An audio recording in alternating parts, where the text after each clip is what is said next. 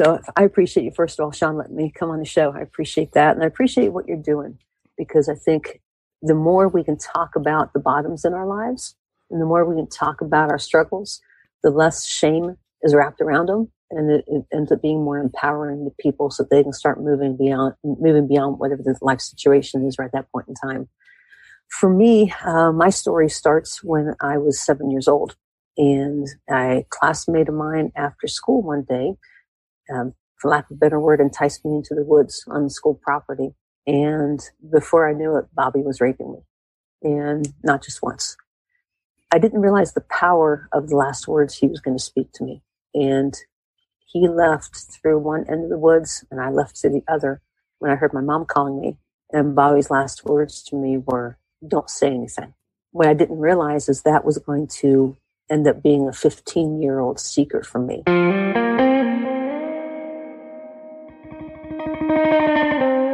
Thanks for stopping by the Nowhere to Go But Up podcast.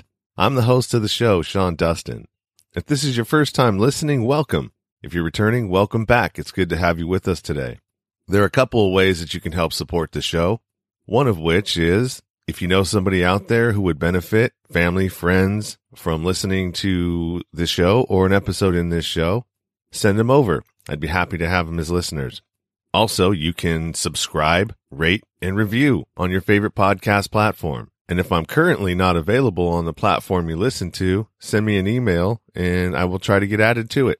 I have merchandise available now hoodies, t shirts, mugs, and other items. This is another way you can help support the show, and the show will get a portion of the proceeds.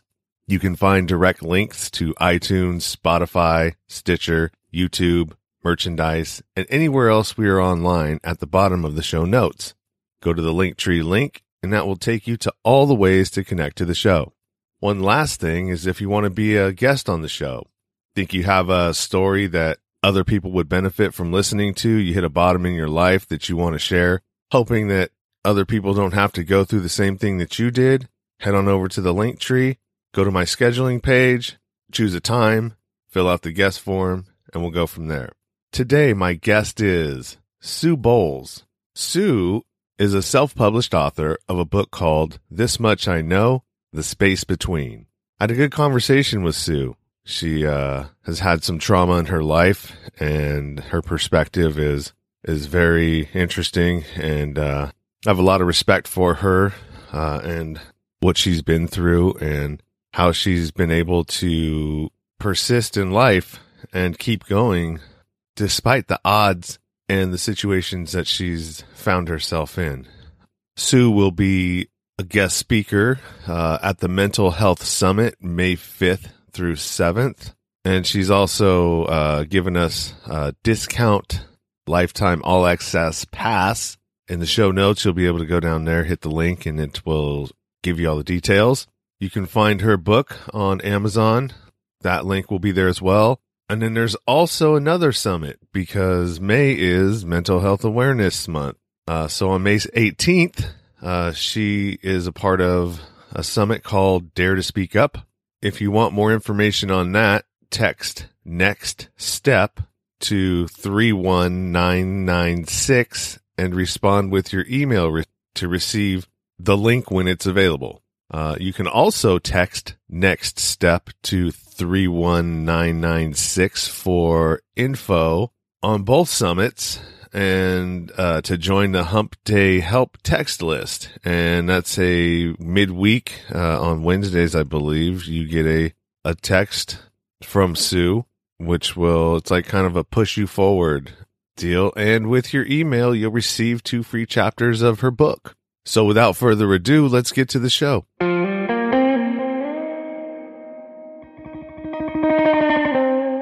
So, hi, this is uh, Nowhere to Go But a podcast, and I'm your host, Sean Dustin. Today I'm talking with Sue Bowles, and Sue is a self published author of a book titled This Much I Know The Space Between. Uh, and then also, your, your, uh, I don't know if you answered my, my, uh, I had two posts. I had one for bottoms and life struggles, and I had one for authors. So I imagine you you you answered the one for authors, but you also have uh, plenty of stuff that fit in with the bottoms and life struggles. And uh, you know, circumstances that you've gone through. I see you have quite a few, uh, a few traumas that you've gone through, uh, in your life. So go ahead and, uh, the floor is yours. yeah, I, I, I, may have responded to both of them, hard telling, or it may have been the bot, whichever one it does does cross cross both bridges. So I appreciate you first of all, Sean, letting me come on the show. I appreciate that, and I appreciate what you're doing because I think the more we can talk about the bottoms in our lives, and the more we can talk about our struggles, the less shame is wrapped around them, and it, it, ends up being more empowering to people so they can start moving beyond moving beyond whatever the life situation is right at that point in time for me, uh, my story starts when I was seven years old. And a classmate of mine after school one day, um, for lack of a better word, enticed me into the woods on the school property. And before I knew it, Bobby was raping me. And not just once. I didn't realize the power of the last words he was going to speak to me. And he left through one end of the woods and I left through the other when I heard my mom calling me. And Bobby's last words to me were, don't say anything. What I didn't realize is that was going to end up being a 15 year old secret from me. And I didn't tell anyone until my senior year of college. So that in and of itself is, is a huge chunk right there. And I didn't realize the gravity of what happened for many, many, many years. As I wrote my book and told my story, I started to understand myself better. And I understand the trajectory that day set my life on. From that day, there were so many other things that happened. Um, I grew up in an alcoholic home. My dad was an alcoholic. Uh, before I say anything else, I have to say I'm so dad blasted proud of my dad because he was 29 years sober. Relationships have been restored and are very strong, and, and my dad is my biggest cheerleader. So, having said that, I, I, can now say that you know there was some emotional and mental abuse there and that is um, typical in an alcoholic home. Um, I realized that it was the alcohol talking and not my dad because I see my real dad now, and and he is he's a treasure. He's also flunked retirement seven times, if that tells you anything about him. So, um, in addition to that, um, there was some other sexual abuse in high school, and it was a neighborhood kid. There was also I was suicidal twice, and my folks divorced when they were after 34 years of marriage. And that was one of the times I was suicidal. The other time was junior year of high school. And even as recent as 2008, uh, when I was in a depression again, I started dabbling with cutting. And then when I was in college, um, I developed an eating disorder. So there, has been a lot of life's bottoms. But what, I, what I'm thankful for is the opportunity to share a little more about how that's not where I reside anymore. So that's a tough one, man. Especially the the young, uh, the young being that that age. Uh, I have a little bit of experience uh, myself with uh, dabbling around in in. Uh, I don't even know what you would what you would call it because for me it was it, it I just thought that that's what like all kids do. You know what I mean? You you experiment, you play doctor, you play house you see something at home, maybe you shouldn't have. Like for me, it's like I saw, uh, magazine pictures and, uh, and hidden in, in like a fort we used to play in from the previous owners of that home. And, you know, so I would see things and then I would go and try and mimic them, you know what I mean? Mimic what I saw when mm-hmm. I was a kid, you sure. know, and with friends or, or, or whatever. And, uh, you know, I never really thought anything of it you know, I think the, the thing that made me think more than anything was, you know, cause sometimes, I mean, I was experimenting with little boys, little girls, you know, we were just, mm-hmm. just, I thought that was normal, you know? And so that was really, I question the most. I'm like, oh my God, am I gay? Because I, I did these things. Mm-hmm. And I, I think that happens a lot more than people know.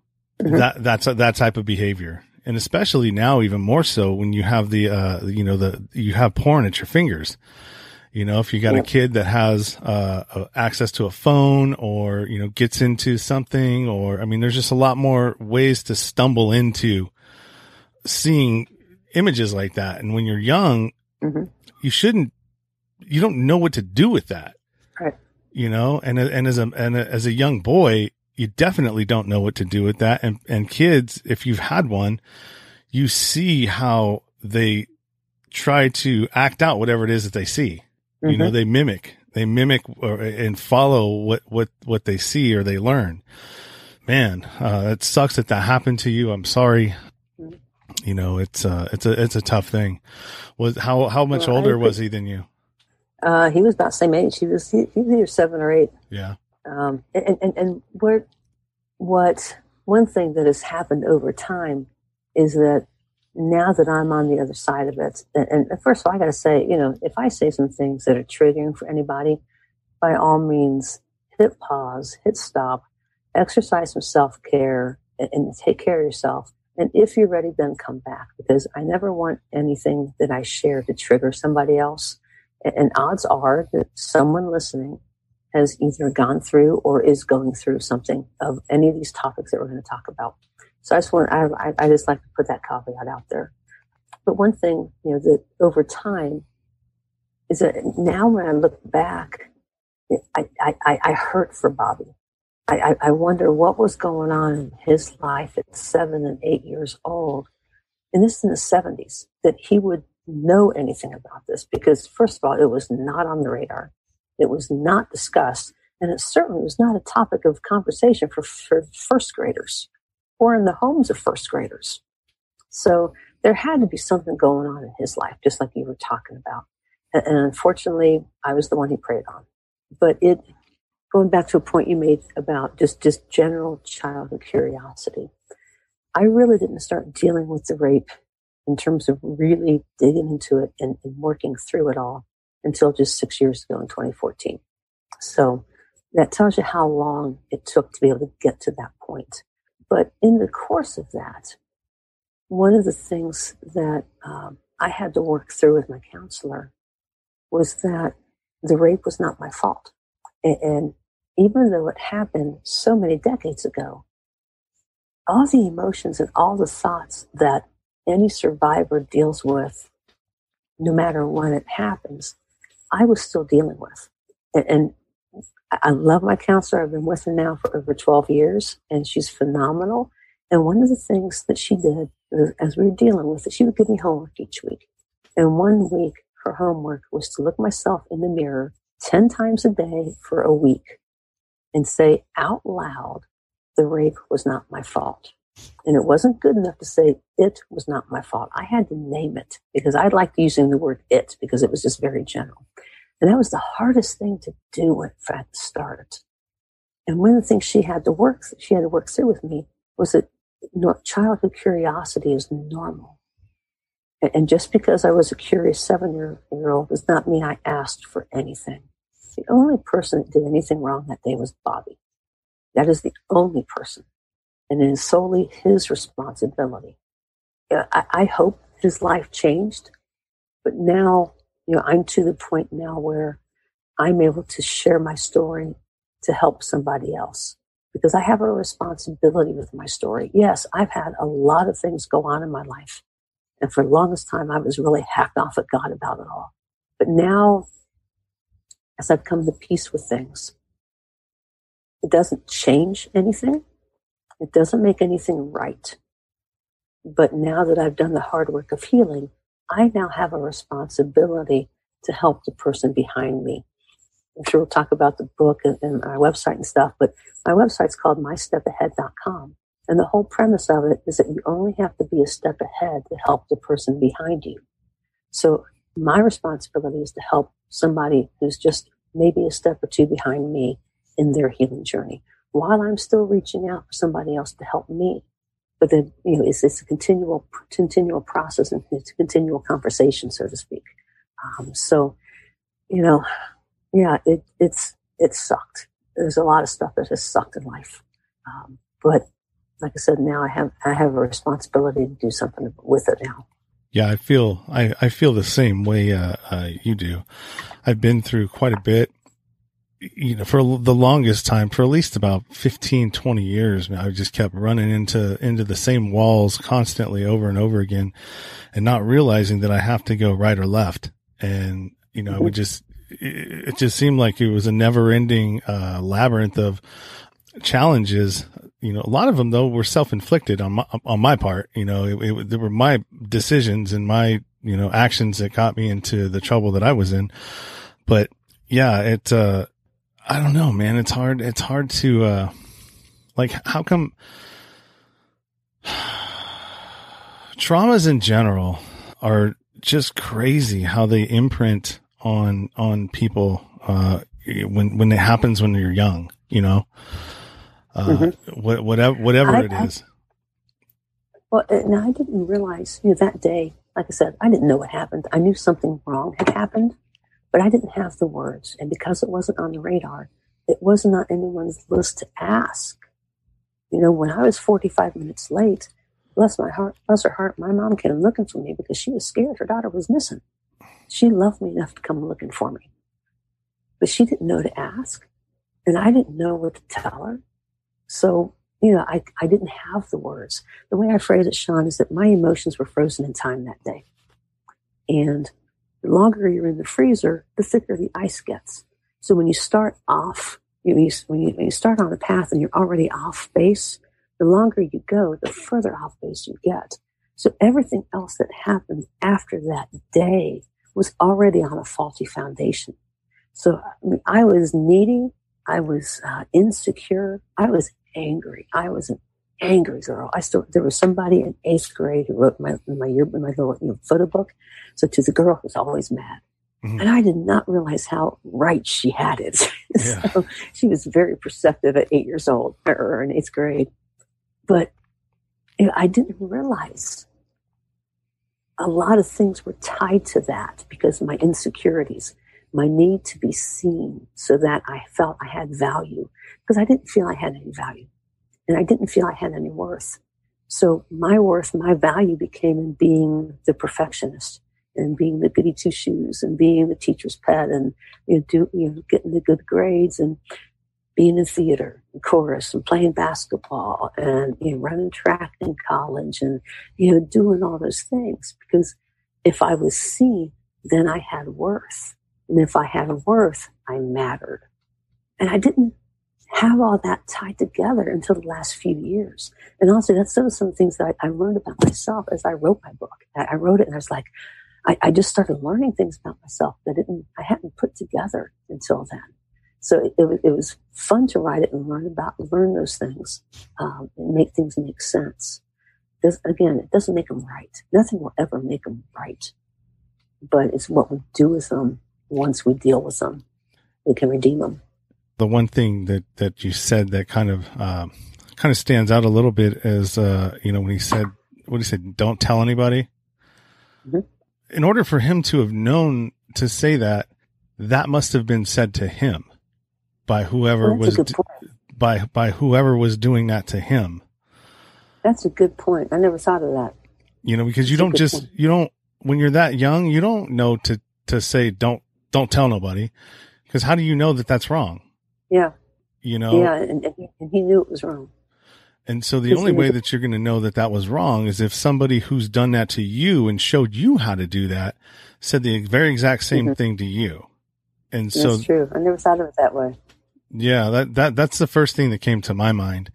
Um, mm-hmm. is that, you know, he must have had somebody doing that to him. He, you know, just did the same thing. And that's, that's the pattern. That's the mm-hmm. pattern for all abuse. That's the pattern for mental abuse. That's the pattern for uh, physical abuse, for sexual abuse. Yep. When, yep. when something is done to you at a young age, you instinctively just do it to somebody else. You recreate the trauma in somebody, you know, to another victim. The abuse becomes the abuser. Yeah. And then hurt people hurt people, right? that is actually the first line in my book. They were hurt people hurting their kids. Yeah. But it's true, you know, and, mm-hmm. and I, I've, I've, I've fallen victim to that. I mean, I grew up in a, in a, in a household where I, I didn't have the best example of what a, a, loving, healthy relationship was. And I, you know, found myself in my last relate, well, most of them, but, you know, as, as recent as my last one, about a year, a little over a year ago, maybe a year and a half now, doing being the same person that I didn't want to be. you know, mm-hmm. uh, uh, from what I saw growing up.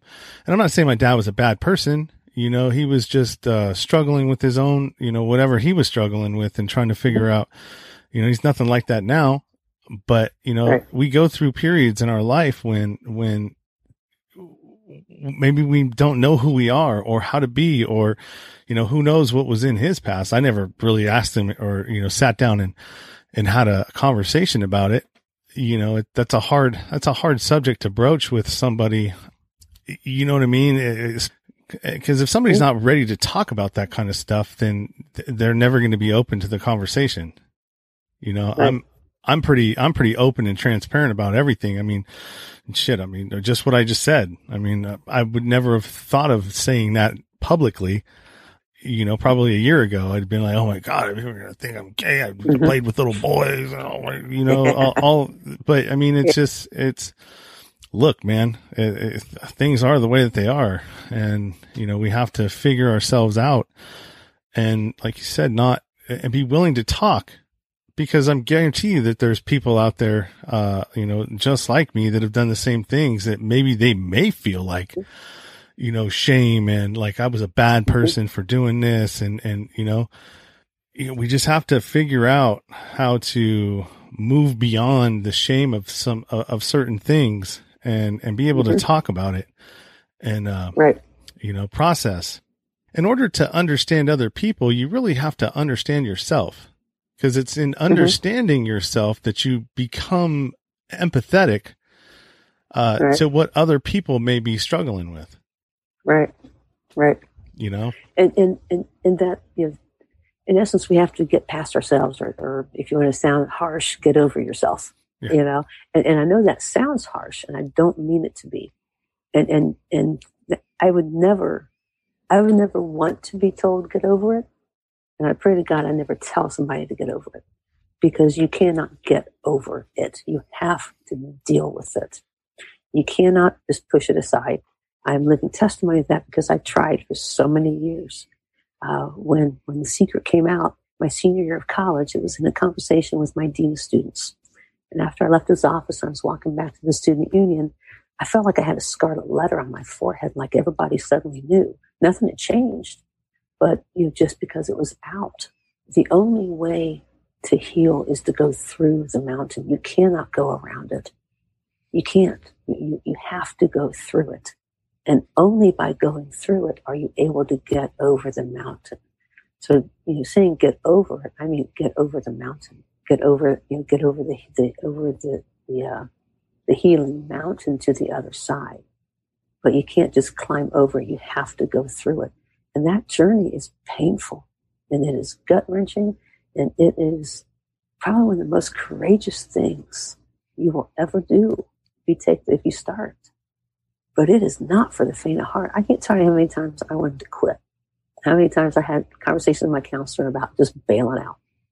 Um, I, I, wasn't sure if I, you know, I was like, and yet there was something that wouldn't let me quit because I knew at some point in time, it might be years later, I'd um, end up right back in the counselor's office.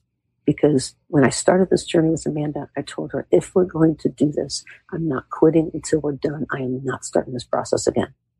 Uh, and I, I've had to remind myself of that at certain times. But I'm so thankful I hung in there.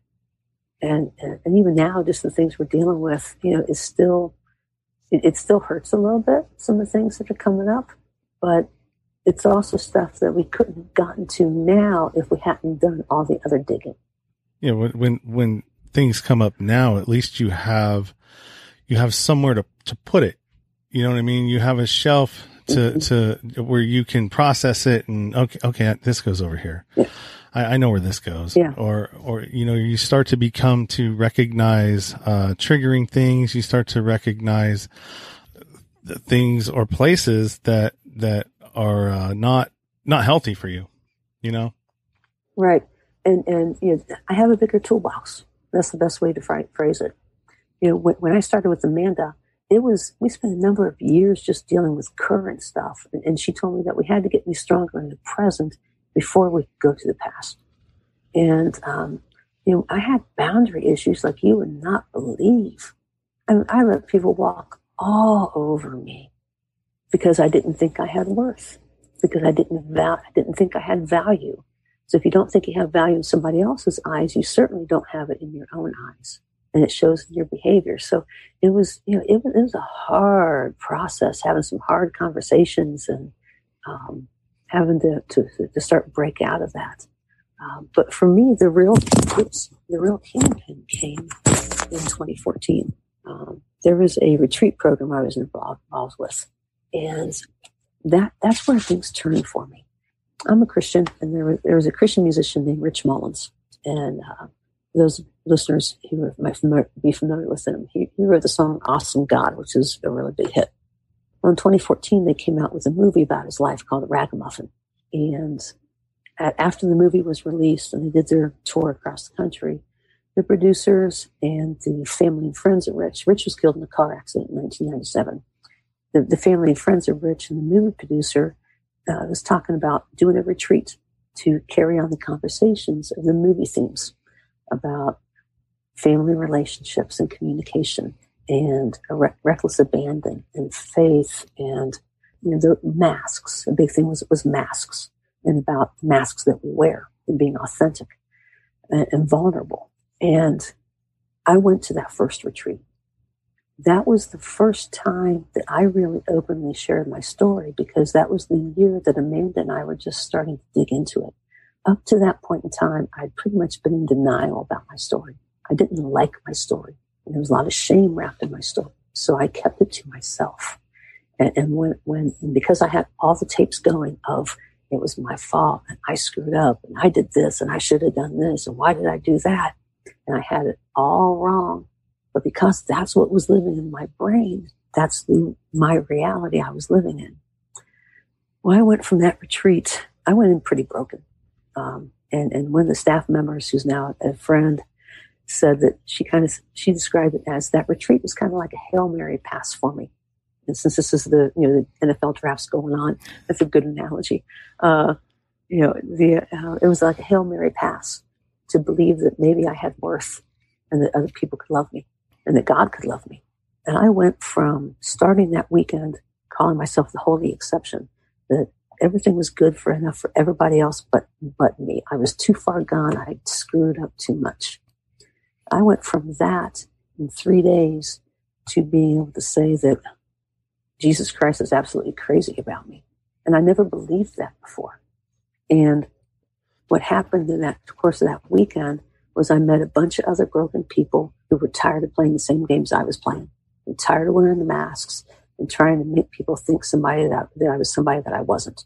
And it became a safe place where I could let that mask down and I could let myself be broken for the first time. And, and for me, that had a whole lot of tears to it. But through, as, as I found that safety with these people, I've gone back on these retreats every year. And, and each year it's grown. You know, first year, you know, I, I went, and that's, that's kind of what I talk about in the second half of the book. It's called, you know, the, the space between. So it talks about that healing journey. Um, the book's, you know, as you said, it's called This Much I Know, The Space Between. And where the title came from is This Much I Know is my story. All of us have our story. It's one thing no one can ever take from us is our story because it's our story. No one else has lived it.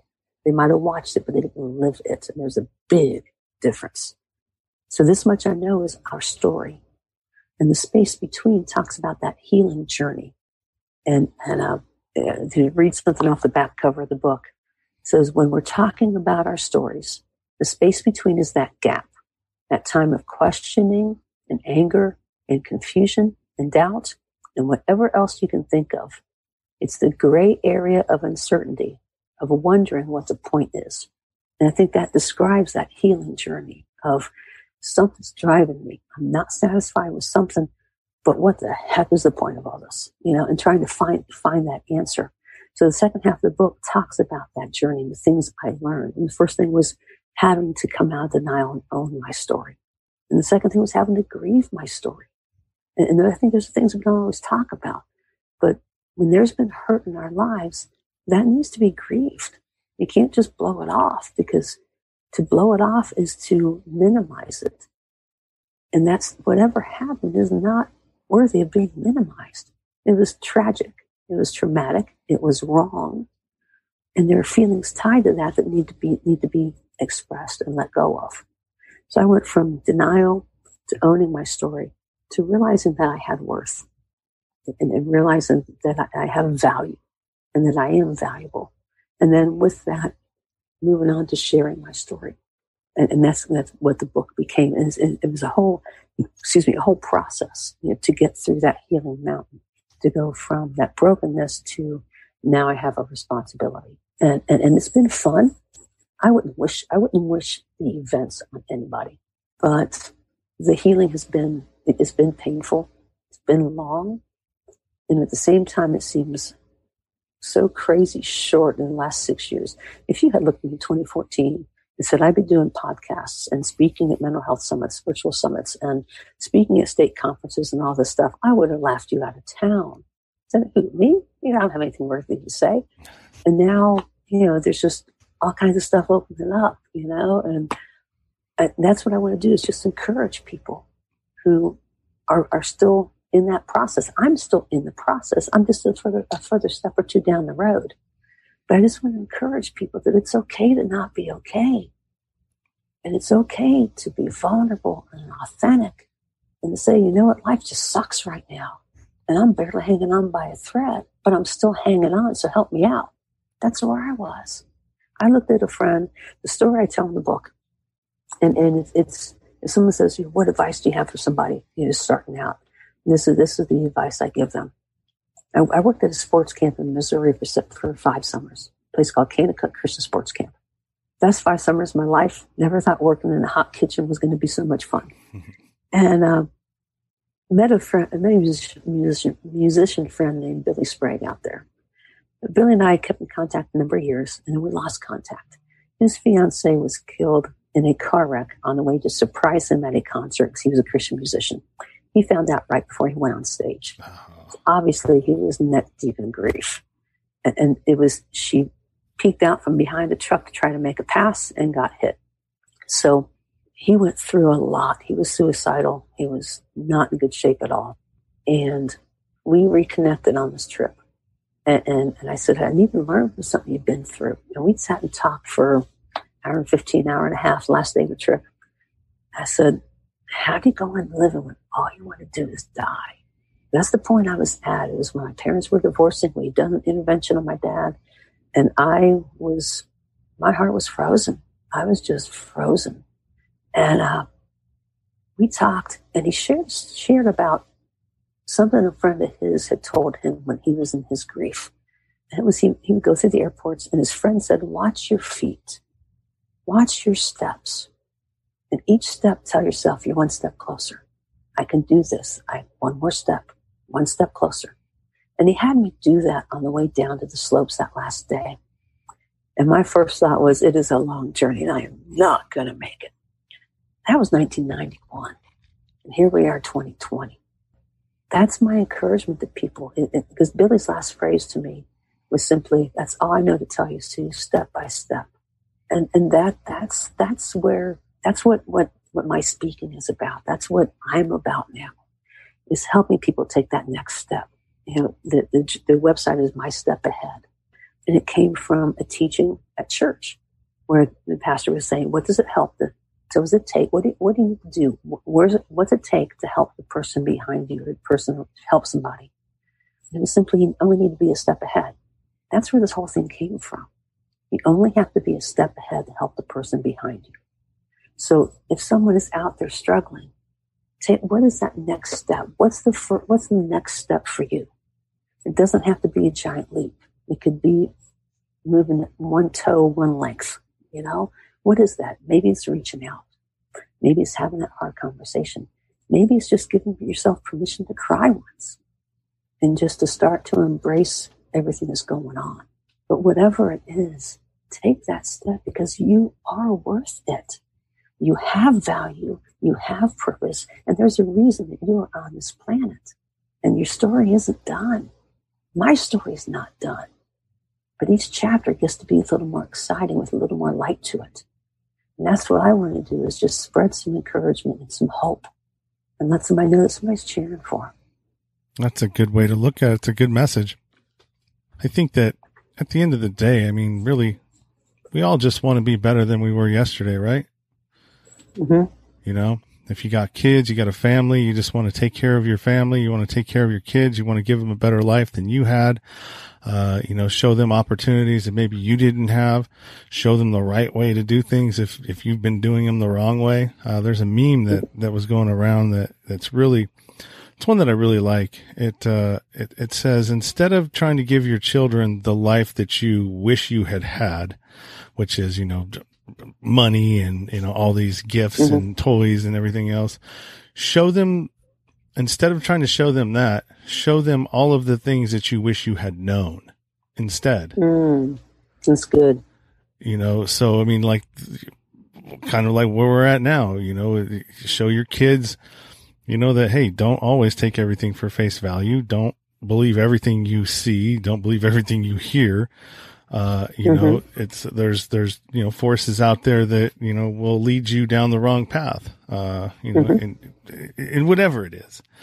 Yeah. so that's kind of where I'm at, you know, in my life now. And same, same with you. I'm just trying to, uh, provide something that will, uh, give value to people, but also express the stories of other people like yourself, uh, me, and anybody else who's been on my show that, that has been through some, uh, you know, horrendous in some cases, uh, situations. Mm-hmm. And, and, and, and really, I mean, who, who is anybody else but the person who's, who's sharing or have gone through it to determine whether or not it was horrendous or not? You know what I mean? Those, those, those hills that you were talking about, those mountains, you know, mm-hmm. what your, your mountain may seem small to me, but that's your mountain. You know what I mean? I'm not, mm-hmm. I'm not you. I don't know what, you know, what, what it felt like to, to go through your shoes and walk through your shoes, just like you probably, you know, don't know what it's like to be in mine. You right. know, what's, what's hard for you may not be hard for me. What's hard for me may not be hard for you, but mm-hmm. it's your story. Exactly. You went through exactly. it and nobody can take that away from you. Nobody can minimize that. Uh, they can try, but you know, mm-hmm. at the end of the day, it, it's really, you know, it, it, doesn't matter what anybody else thinks. It matters what, what you think and mm-hmm. what it's going to take for you to become a better person and a whole person in the end, right? Right. And, and, and nobody goes through that alone. Nobody gets there alone. Yeah, I, I think, think you know, the, the a lot of times, the very first step to healing is to reach out. It, it really is just to reach out. And, and, I just want to say, I want to encourage people if there's, if anything we're talking about resonates with you and, and you think maybe you want to reach out for some help, you want to find somebody to talk to. If you're feeling suicidal, maybe to pick up the hotline. You know, whatever it is, uh, you know, I had an eating disorder. I have an eating disorder. I'm in recovery for it you're struggling with that, anything like that, the first step to help is reaching out. I just want to encourage you to pick up the phone, do a Google search if you need to. Call, just call your local emergency number. They will connect you with anybody. If you're not sure who to turn to, email me through my websites. I'd be more than happy to listen and more than happy to try to connect you with local resources. You know, my step ahead started out as the, website started out as, as an eating disorder recovery encouragement website. And it quickly morphed into just mental health issues in general because I have had a lot of them.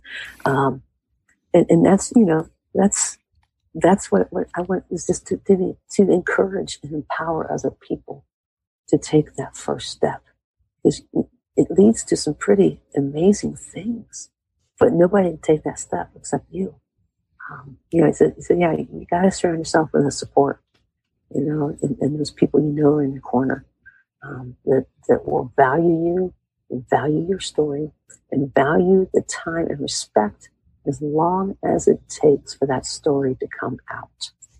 And I think that's the other thing is you cannot force it and it can't be rushed. It has to come out when it's ready, when you're ready.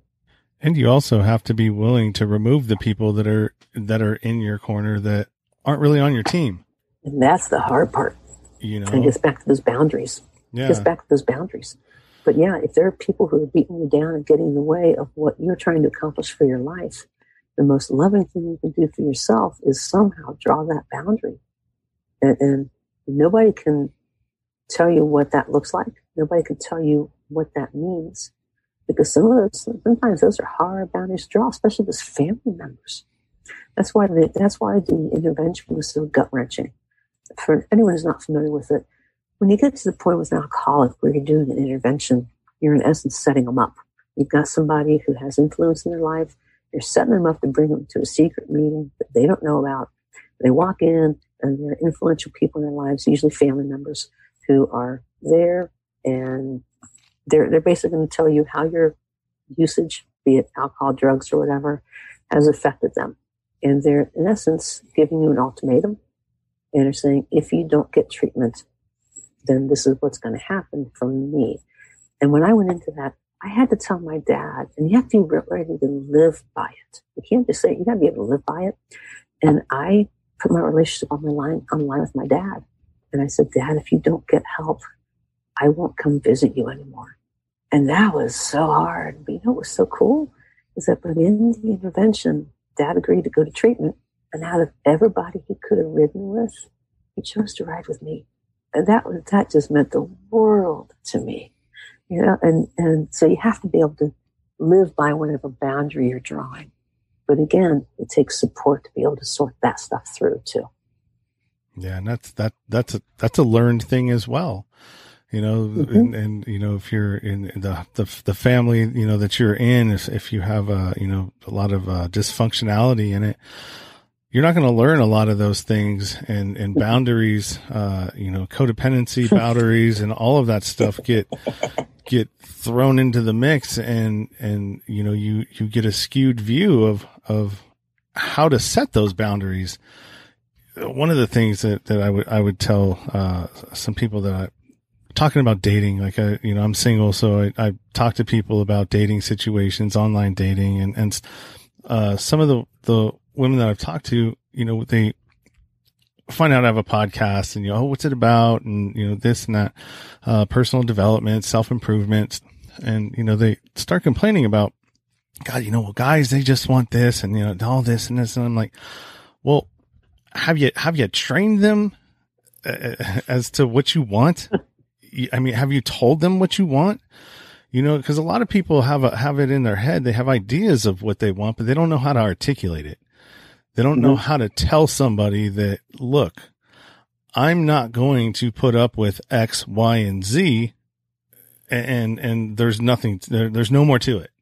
All right. So right. if if you know you do this, this, this, and that, there's a good chance that, you know, you don't have my best interests in mind and I don't want to, I'm not going to, you know, pursue anything else with you. And if you can do that, a lot of the times, most of the guys that, that are not there for the, the legitimate reasons will remove themselves. Mm-hmm. You know the problem I mean? will take care of itself. Yeah, the problem yeah. will take care of itself. They they're going to realize, okay, well, this person's going to be a little bit more difficult for me to get what I want out of them. So let mm-hmm. me go. Let me go find some low hanging fruit that I can I can go deal with. I mean, yeah. Does that yeah. make sense? Yeah, and, it makes sense, and and I think when people get stuck in that pattern of letting people take advantage of you, and I'm not just talking physically, I'm talking emotionally and, or any financially or any other way it comes back to what we believe about ourselves. If I believe that I don't have a lot of value, I'm going to let people walk all over me because my security comes by, comes from that person being in my life or my security comes from being around that person or in that group or that situation. And if we cut ourselves off from that, we're left having to deal with our insecurity. And that is not a comfortable thing to deal with. Yeah but yeah. it's a root issue. It's a root issue to a whole lot of things.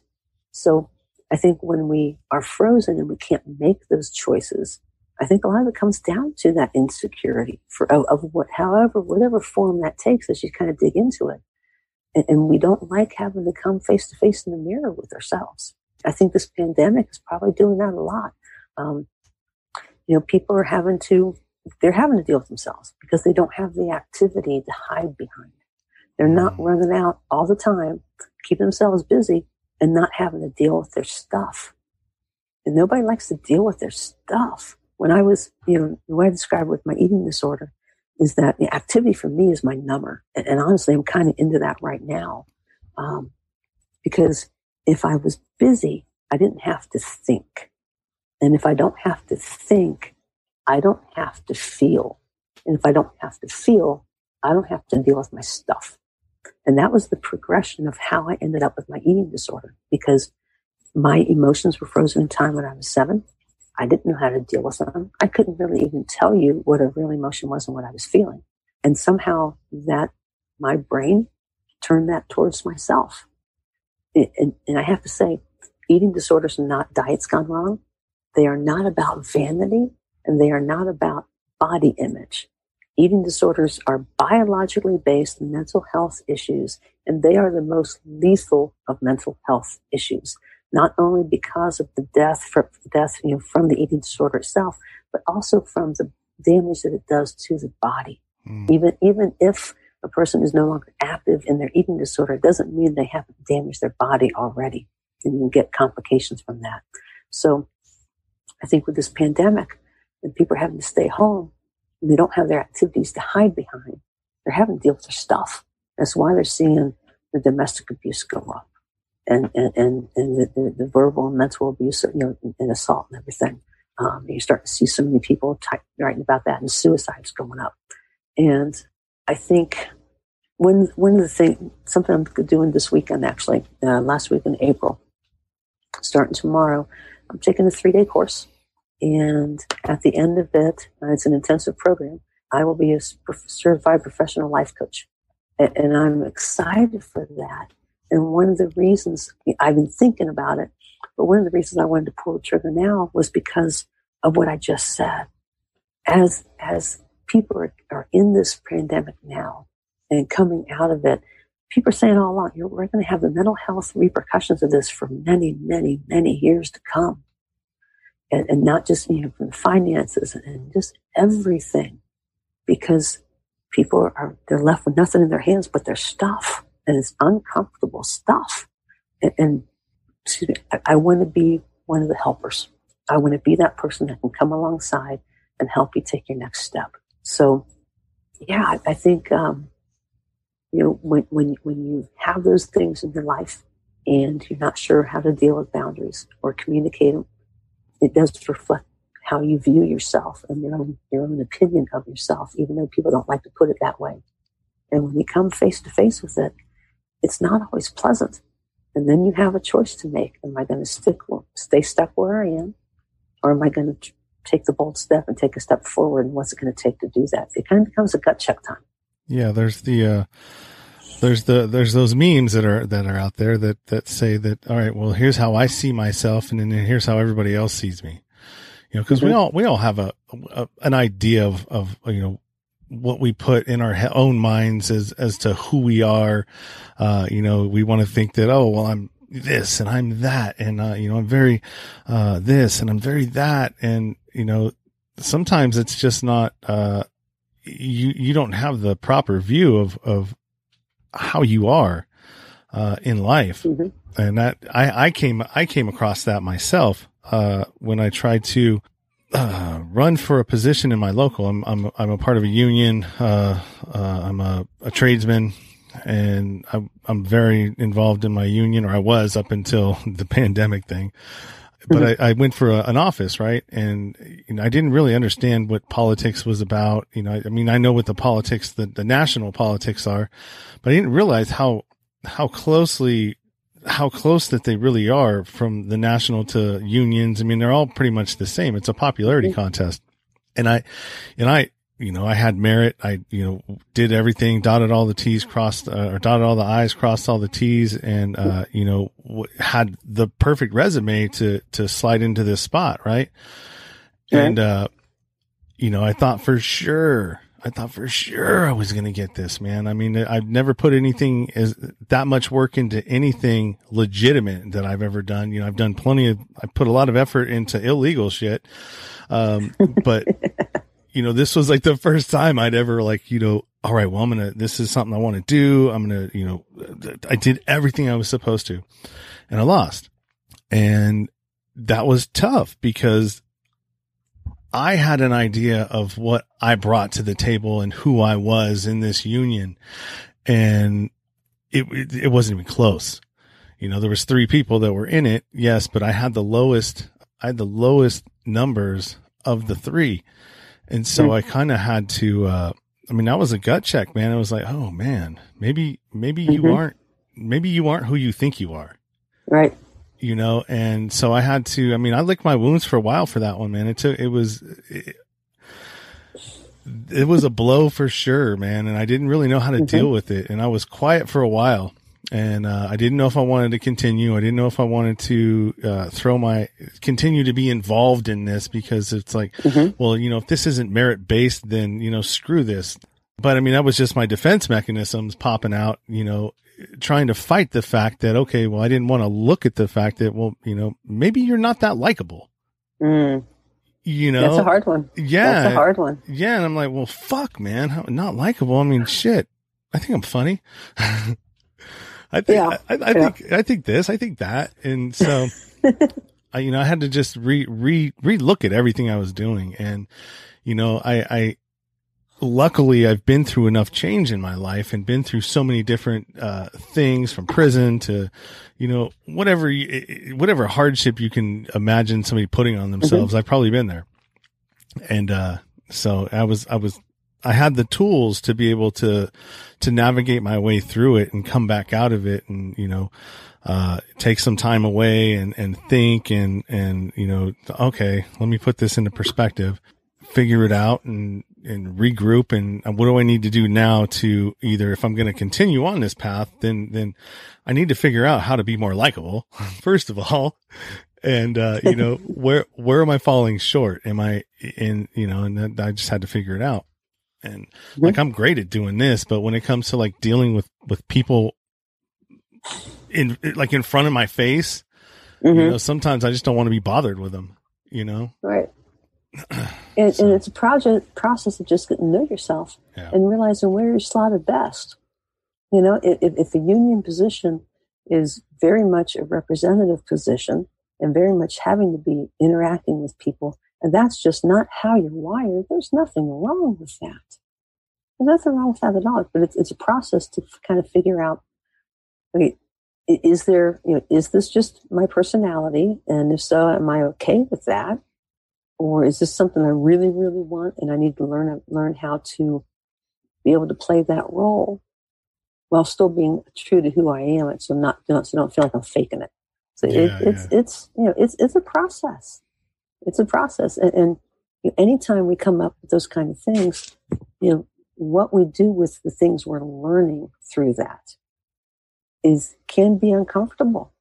Because you know, we're talking about this where you come face to face with you. You know you're like oh i thought i was likable and they're saying i'm not. So is that feedback i'll take the feedback and i'll evaluate it. And is that something i really agree with or not? Or when I look at the whole body of work, is it more or less of that's just not fitted for me because how I'm wired, this doesn't slot into that position. And mm. it's really not a slam on me. It's helping me realize that you know, I'm just not slotted for that position. You know, mm. the, the, the mark of a good employer is that their employees are slotted in the right position. Yeah, yeah. You know, if, if, if you hate numbers, you don't want to be in the bookkeeping department. you know, if, if you're a tradesman, you probably don't want to sit there and do customer service, you know, answer the phone and enter orders. It's about knowing how you're wired and having those people slotted in the right positions. Yeah, but yeah. the process to come to that conclusion and to know what what role you play, how you best fit into the picture, to, it takes some gut checking and some some hard conversations at times, and, and it can lead to some self doubt and, and kind of wondering am I screwed up? You know, why don't people like me? You know, those kind of things. Is it my personality? And what do I need to do to be liked? Or, you know what? I'm to the point now that this is who I am. Take me or leave me. Yeah, you know, and yeah. it's, you know, it's just the whole process. Yeah, for sure.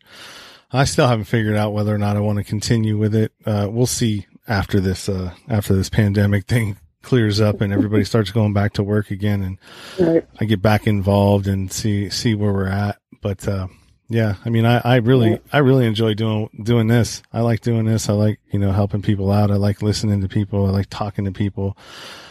It it helps me to to get rid of some of my stuff too. I always mm-hmm. tell people that you know I think my podcast helps me more than it helps anybody else. Right. and maybe there's some kind of ombudsman program where, where you can help be a liaison to somebody and, yeah. and, and, listen and help and speak out for them. So there's all kinds of different ways things can come into play. Yeah, for sure, for sure. Well, we got we're almost at about an hour here. That goes by quick, huh? It does, it does. But it's been a good conversation. Thanks. Yeah, you're welcome. Uh, so why don't you go ahead and uh, plug everything that you want? All all the stuff's going to be in the show notes. Is uh, you know anywhere that you can be found or that you want to uh, promote will also be in the show notes as well. So uh, okay, well, I appreciate that. Yeah, but I think first and foremost, you know, uh, the book we've been talking about is "This Much I Know: The Space Between."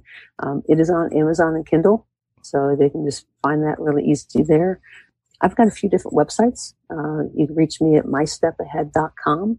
And then, you know, I also have a speaker page, so it's suebowles.com. Know I can get you all these links if you don't have them already.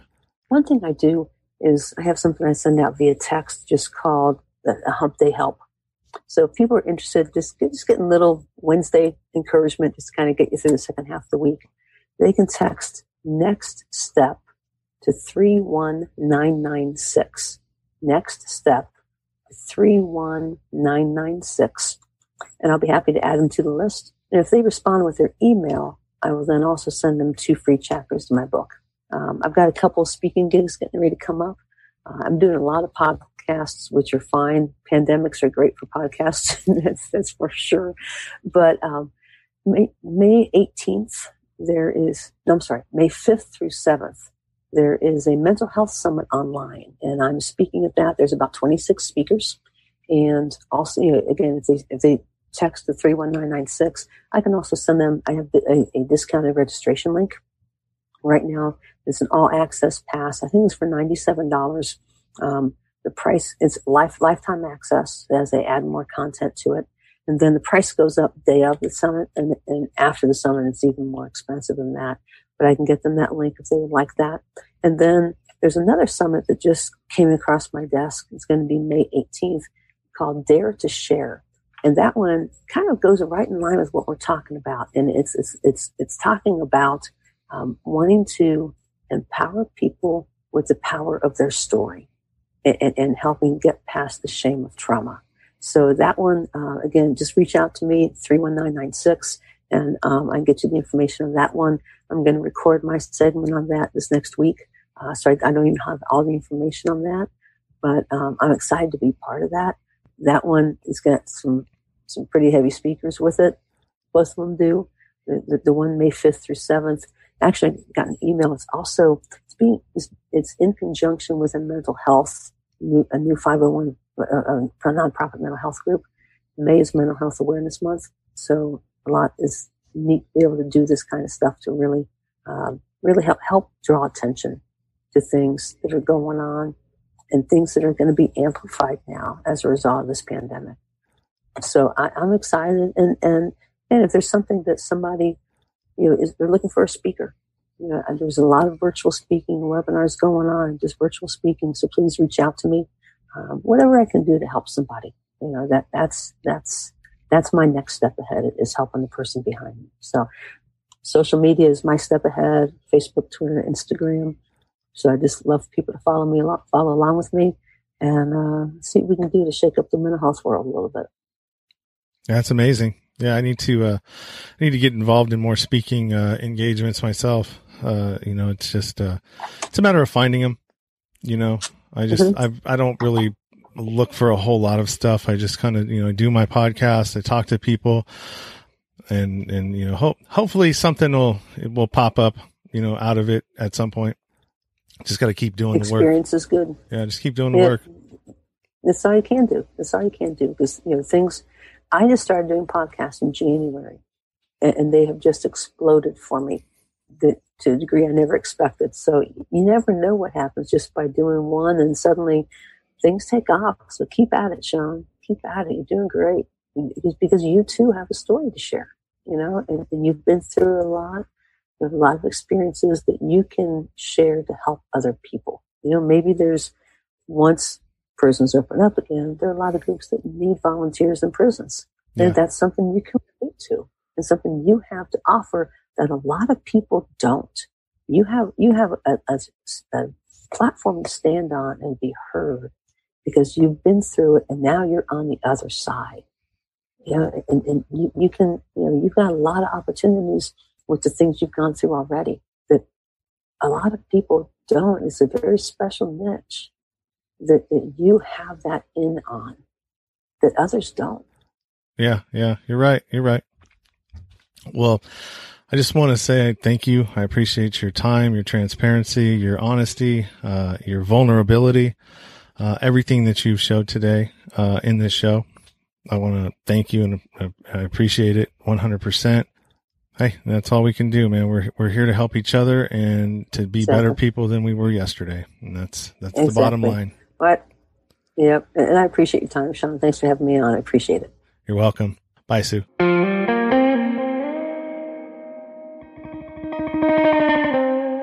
Thanks for listening to the show, and thank you to Sue. That was a great story. Sometimes in life, it takes a while for you to find your purpose and your voice, but when you do, man, it's amazing to watch. And Sue is definitely going to be one of those to watch out for. Just a quick reminder follow me on my link tree. All my places, social media are there.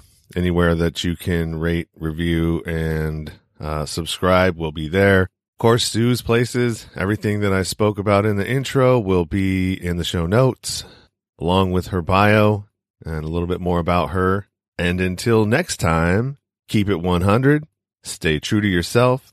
Everything else is just noise.